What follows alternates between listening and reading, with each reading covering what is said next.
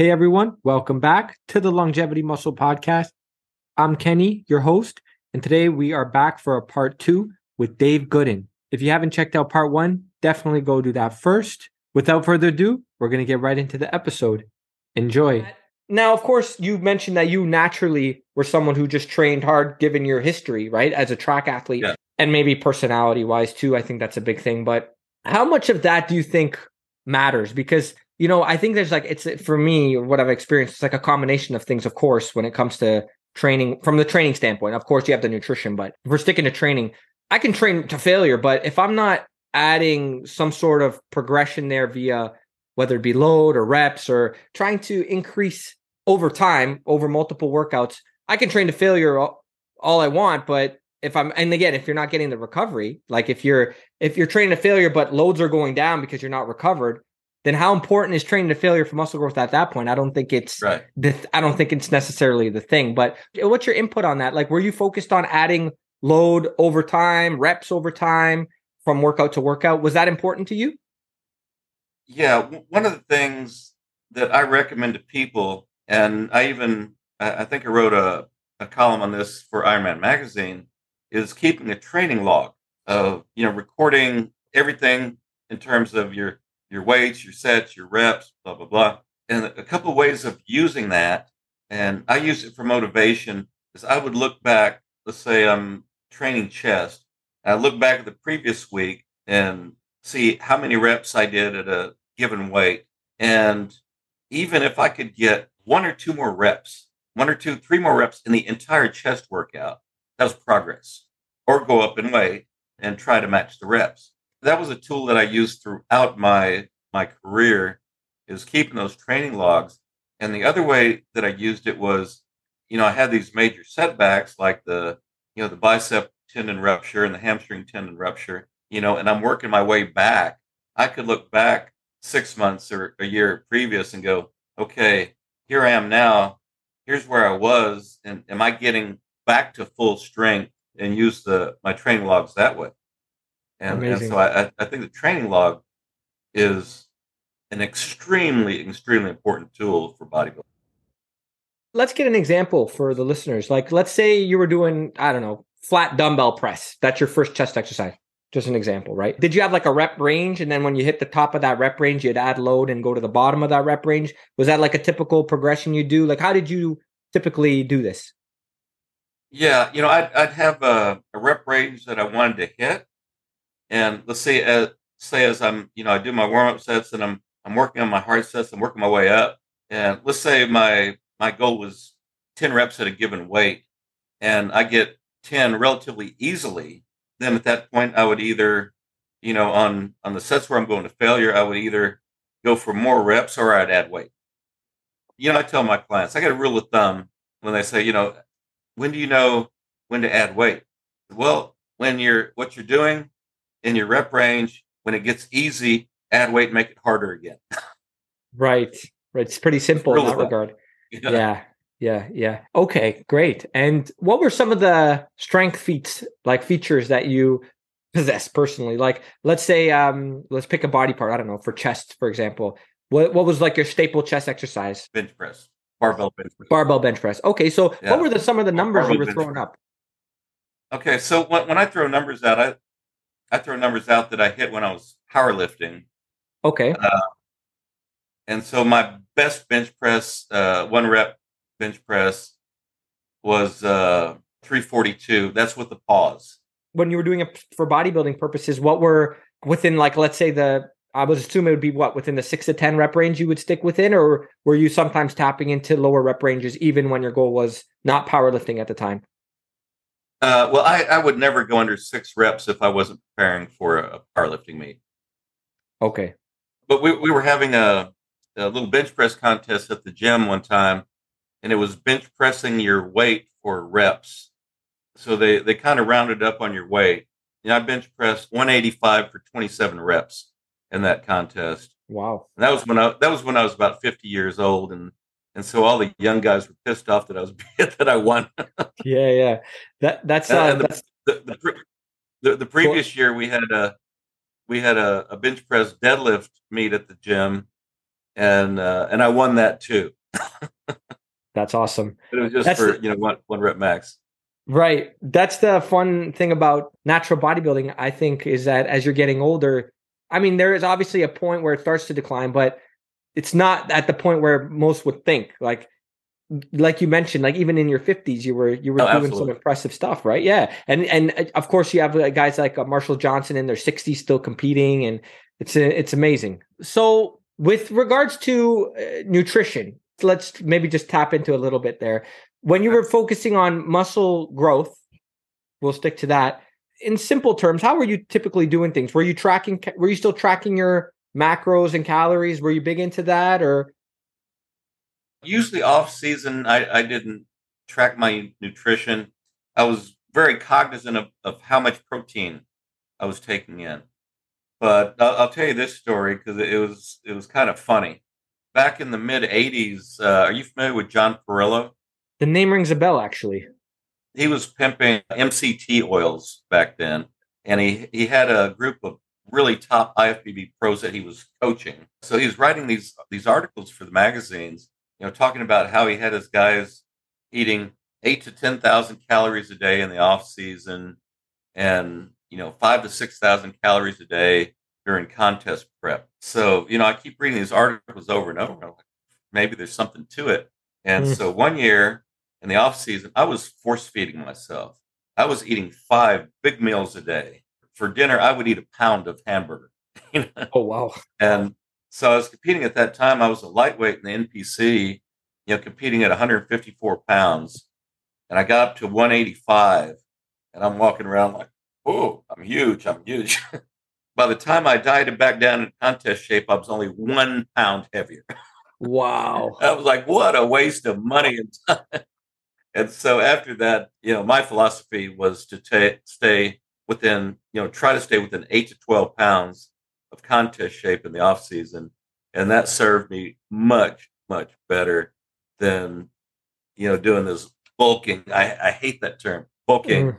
uh, cutting. You, you, you got to cut, you know, because you, you can't stay in contest shape all the time.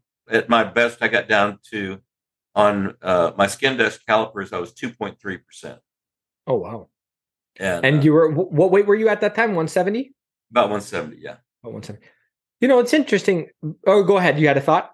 When people ask me about bulking, it's like, no, don't think of it as bulking. Think of it as relaxing your diet a little bit, being Right. able to eat more carbs, but don't let it get out of control. You don't have to get fat to put on muscle. So, would you say that you actually were able to put on muscle more effectively by staying about 12 pounds away from stage? Yes. Wow, that's really cool. That's uh, and really encouraging too, because people Yeah, think well, that they You know, it's encouraging. it is- It really is. Yeah, I mean, but you know, part of it is when you do start your contest dieting, you start your cutting phase, it's much easier to maintain all that muscle that you gained if you don't have to diet as hard as if you got fat, like I did that year. So to, to retain the muscle you gain, you know, if you only have 10 pounds to lose in 12 weeks, you can retain all the muscle that you gained in the off season. If you got, say, 30, 40 pounds to lose, you're going to have to do a lot more cardio. You're going to have to be more restrictive on your diet in order to get back into contest shape. And you're going to lose muscle. It's just happens. It's unavoidable. Now I don't know how your experience was with this, but the only time I saw a real benefit from like really putting on a lot of weight was when I was like 120 pounds soaking wet when I first started bodybuilding. And I bulked up to like I think it was like 180 or something like this, like ridiculous. but but to be fair, uh, yeah, maybe I didn't have to get up that high. And that was over the course of like two years. And that was the only time I ever Yeah. felt that I experienced benefit from quote unquote bulking, i.e., a massive surplus, or I wouldn't say massive surplus, just I guess being a bit more relaxed than I would now with it, right? Where I I do tend to stay a lot leaner than other bodybuilders would advise. Like there's like two camps with it, right? Some say you have to, especially as you're more advanced, but At, at what age? I was only like 18. Oh, well, there you go. Yeah. so I was really young. So yeah, you're, you're, st- you were still in growth phase. Yes, eh, yeah, and that that's what I was going to ask you. Was it similar for you at that age? Eh, did you have that experience personally, or was yours more gradual? Well, you know, like I said, I didn't get into actual bodybuilding style training until after I got out of college. I was real little as a kid. When I was a freshman in high school, I did. My, I remember doing my football physical. I was like five four, weighed 115 pounds, and so I was, I was a little wiry kid. So my dad was in the Air Force at that time, and so in the wintertime, you know, I decided I want to try to get bigger, stronger. And so I had a pair, I think I had a pair of 20 pound dumbbells at the house. So what I did was every morning and every night, I would do two sets of failure of dumbbell curls and overhead presses. So I, I, would do them every night before I went to bed, and I would get pumped up before I went to school every morning. and so I did this for three months, and then uh, I went to the base gym three times a week. They had a, a, universal weight machine, and so I would I would do everything on on the weight machine. And in three months, I gained 15 pounds and added three inches to my arms. And uh, so I went from you know 115 to 130 I was a huge baseball player at that time. Baseball season started up, and so I quit lifting at that that juncture. I, wish I would have kept it up at that time, at that age. And then when when I was in high school, you know, we had a universal sh- uh, gym in our our field house.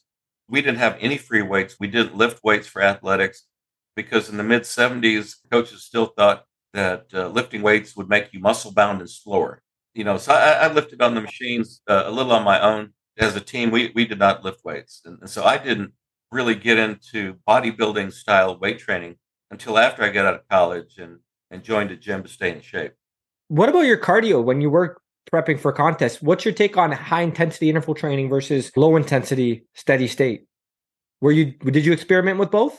Yes, for the most part, I did steady state. I would walk outside, or uh, I have a life cycle that I've had since 1988 wow. So, you know, I'd get up in the morning, have a cup of coffee, pop a couple thermogenics, and and hop on my life cycle before I went to wake, work before because it was dark outside. And then otherwise, I, I would walk outside. And uh, we we had this walk that the, the guys at the gym named it the Shredder Walk from where my gym was, Hyde Park Gym in Austin, to the University of Texas campus, two miles. And so I walked down to campus, and then on campus, there was eight story parking garage. And so we would run up the stairs, eight stories, back down about another block to the stadium. It was 11 stories of ramps. And so we'd, we'd walk up the ramps, back down, back to the parking garage, do eight stories, eight flights of stairs again. And then it was kind of an uphill back to the gym. That would usually take anywhere, depending on how hot it was outside, an hour and 10 to an hour and 20 minutes. Okay. Nice. Doing high intensity interval interval training will take a lot out of your recovery, which could take a lot out of your weight training sessions, right? So exactly. Right. Was that the thought process there? Exactly. That, yeah, that that's that's why I preferred steady state. But I guess it was probably the last year that I competed when I was doing men's physique. I was super loaded with clients, and I didn't have as much time for my cardio. So I was doing uh you know high intensity intervals on the bike, and mm. and it worked mm. out pretty well. But then again, you know, wearing the board shorts, my legs didn't have to be as big as what I would want them for bodybuilding. Yeah, that's right. You're they're covered up. Yeah. right. So, uh, you know what I'm, I'm curious about? Have you did you experiment with training body parts re- like religiously, at least for a certain period of time, training body parts two times per week? Oh, not just well, not just legging, not just legging body parts, but like for example, full body workouts or uh, full body workouts. That's just an example, or upper upper lower upper lower kind of thing, where everything gets hit twice per week. Did you experiment with that at all? Yeah, well, like I said, let's see, it's eight three. So for ten years, you know, I, I, would hit body parts twice a week, and like I said, my progress had, you know, slowed oh, down stalled. to crawl. Gotcha. Yeah. That was the five day week, uh, five six day split, right? Five or six right. day split. Yeah. Gotcha. Well, so what did that look like? Just curious.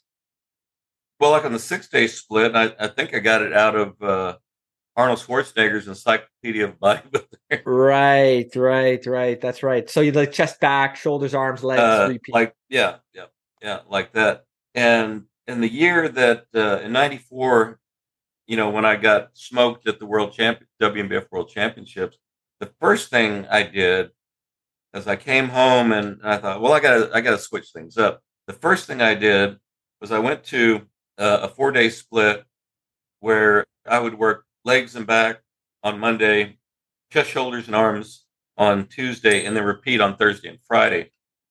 But uh, after a month of doing that, my my joints hurt so bad that I was like, no, this isn't it. This isn't the this is the, the solution. I got I got to do something different. That's when I went to the three day split. Ah, that's a very old school split. That one. The, so oh, yeah, yeah. That like I'm thinking like some of the bodybuilders like in the 60s and 70s were doing that in the off season, right? But they were enhanced a lot of them. Exactly. Yeah. You know that that makes so much difference when you're you're taking the bodybuilding drugs. You can recover so much faster. Yes. And you know, I, I think that's probably the biggest part of the benefit is you re- recover so much better and faster, and you can do more volume. You can train more frequency. But you know, as as a drug free bodybuilder, you, I mean, you're limited. Right. Right. Yeah, that makes sense. And uh, I've had my fair share of experiences with that as well. When you try to get ambitious and you start doing things out of the golden era or silver era, even. uh, well, to be fair, the silver era with like Steve Reeves, I mean, yeah, they were recommending full body workouts.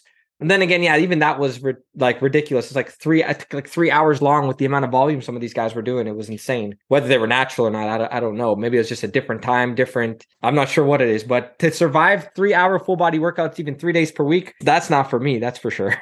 Yeah. So speaking of the golden era, I, I was friends with Dave Draper. What a great guy, and what a great physique as well. But even even a better guy. He started uh, his website Iron Online and asked me to to be a moderator in the forum, and uh, yeah, I, I, did that for a while. And it just started taking up too much of my time, and I couldn't do it anymore. I met him because he was friends with the guy I bought Hyde Park Gym from. The guy, wow. and Mike Graham was state chairman of uh, for the NPC in Texas, and he and, and Dave were, were friends. And so uh, one of the years, well, I think he was at both of them because uh, I, I won the overall at the NPC Texas Championships in 1988 and 1990. And I think he was at both shows. And so that's how I met him. You know, we established a friendship. And in fact, uh, his wife, Laree, took a picture of me.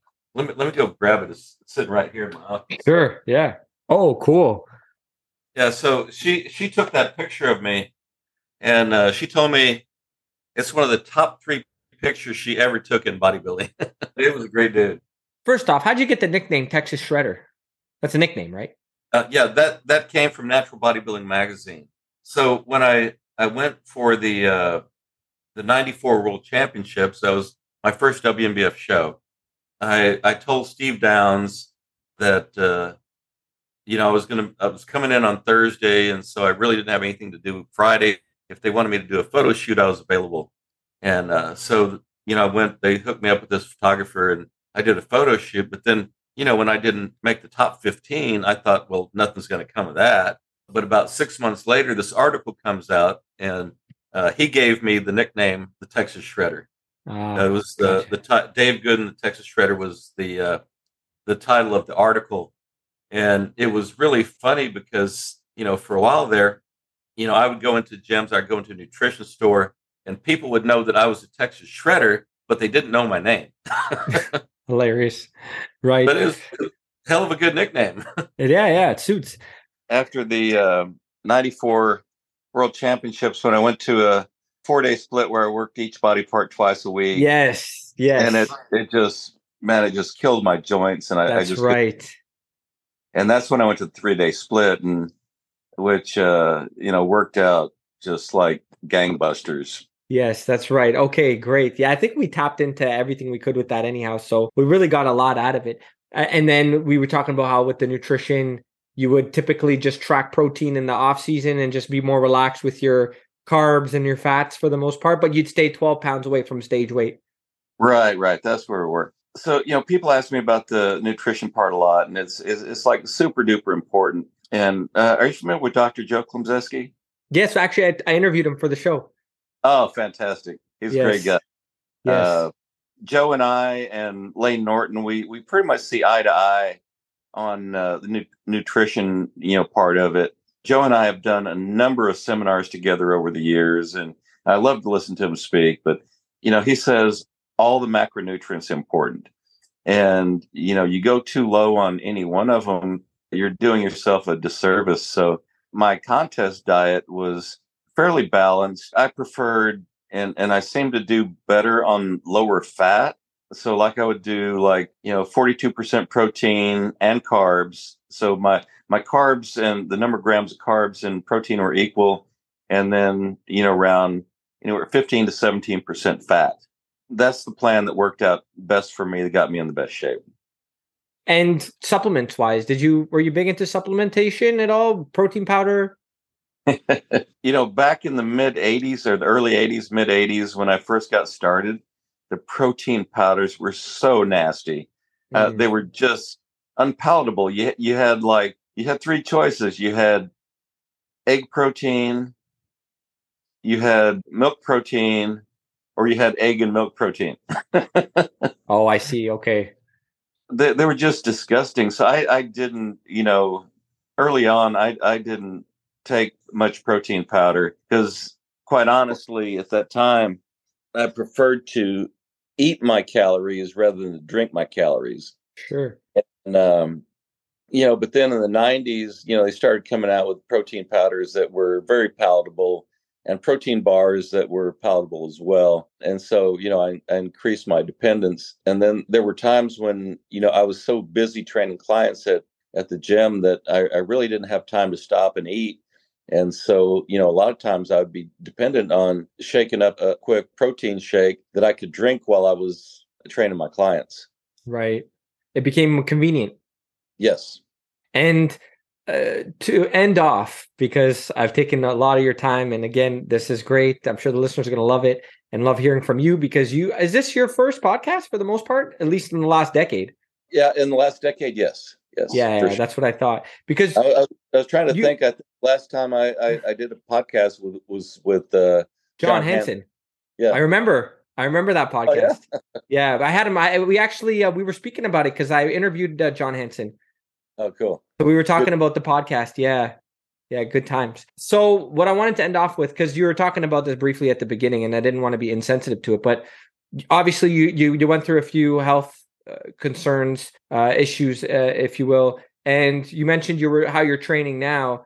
Is there aspects that you are more careful about uh, now than obviously back then with respects to training? Because you mentioned you do full body like two times a week, two three times a week and it's yeah. not so intense anymore that's an important thing for what you're dealing with yeah it's uh it, it's not intense at all you know i like to make it a, a little bit challenging you know challenging enough where i'm i'm getting a pump from it but yeah i can't train hard like i said you know when i, I train and you know my shoulders are hurt for a few days and you know my back and my hip you know for you know same thing um so yeah i just i, I can't train hard yeah, and it's it's a little frustrating, but you know it is what it is.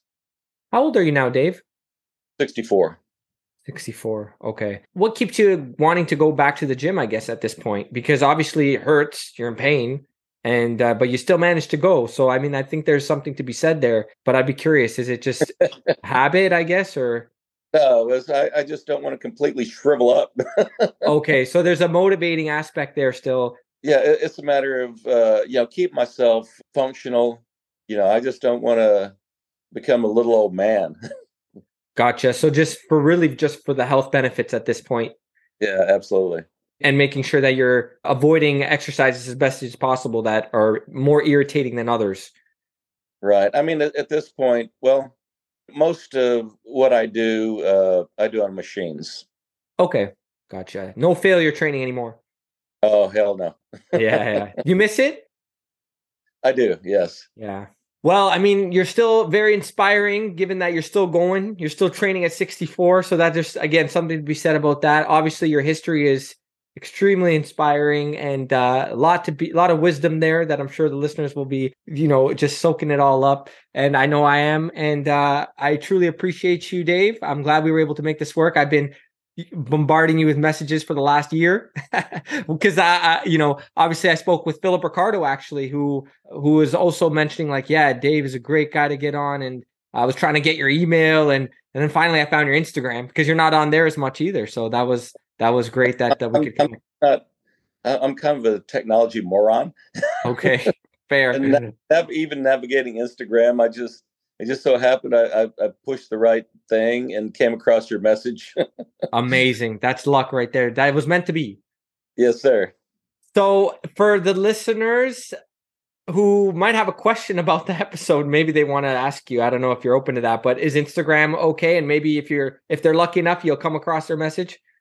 Oh well, yeah. The best way for anybody that wants to ask me a question is if they just send me a text message 512-626-5419 i don't mind answering questions and you know it's kind of fun for me so uh, my phone number's there. Amazing. That's uh there you heard it here folks. He dave is opening up his private phone number for you so and text, uh, and text. yeah because if if somebody calls me and they're not in my contact list I don't answer it and I don't have voicemail. Makes sense. Okay, so there you go. Text message. Awesome. Well, once again, thank you, Dave. And for the listeners, thanks so much for tuning in. As always, make sure to share the episode, tag us on Instagram, check out the At Longevity Muscle YouTube channel where we're going to post videos from this episode, past episode, future episodes. Subscribe, it helps grow the show. We appreciate you. Dave, any last remarks? No, I, I've, I've just enjoyed chatting with you. I appreciate the the offer to come on your show. Oh, it's an honor and a privilege. So thank you. And uh, we will keep in touch uh, via text message. Let you know when the episode drops if you want to check it out or share it with some friends or whatnot. But absolutely. Okay. Thanks, Dave. Have a great day. Take care, Kenny. Bye bye. Bye bye.